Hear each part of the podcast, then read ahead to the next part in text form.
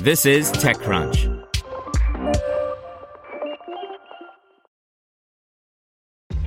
This episode is brought to you by ShipStation. You know, some things take a lot of work, like sending little robots to far off distant planets. And just as that's challenging, so too is running a successful e commerce business, especially when there's so much to do. So I want to introduce you all to ShipStation. Now, I love using ShipStation because of its easy to use dashboard, which makes managing orders and printing labels a breeze and super smooth. Oh, and the customer service is just out of this world.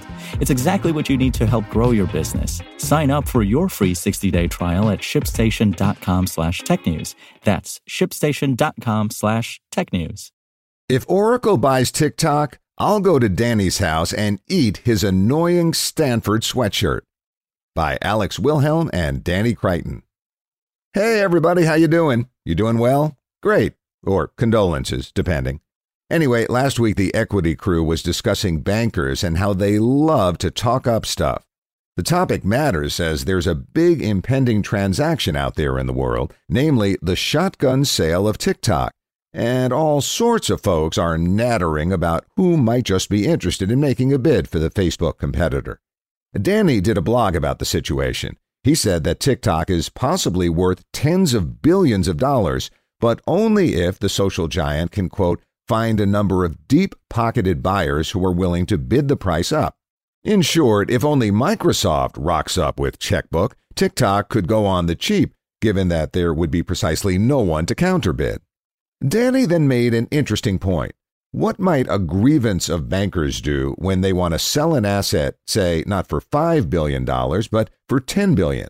AstroTurf some FOMO by adding more chatter and names to the mix, of course.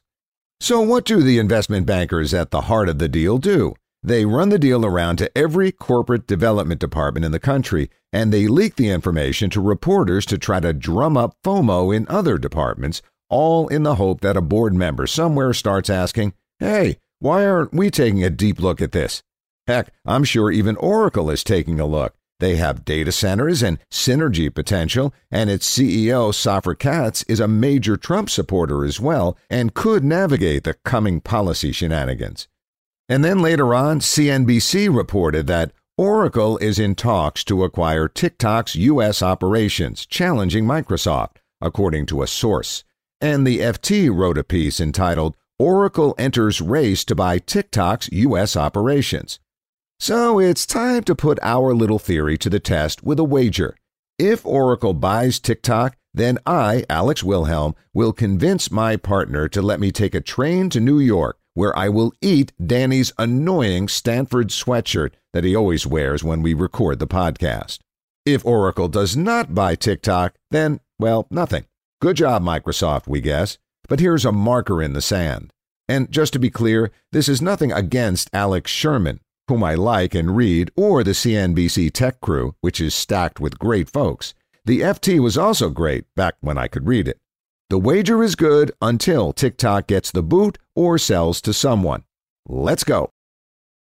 Want to learn how you can make smarter decisions with your money? Well, I've got the podcast for you. I'm Sean Pyles, and I host NerdWallet's Smart Money Podcast. Our show features our team of nerds, personal finance experts in credit cards, banking, investing, and more. And they'll help you make the most of your money while cutting through the clutter and misinformation in today's world of personal finance. You'll get clarity on strategies to help you build your wealth, invest wisely, shop for financial products, and plan for major life events.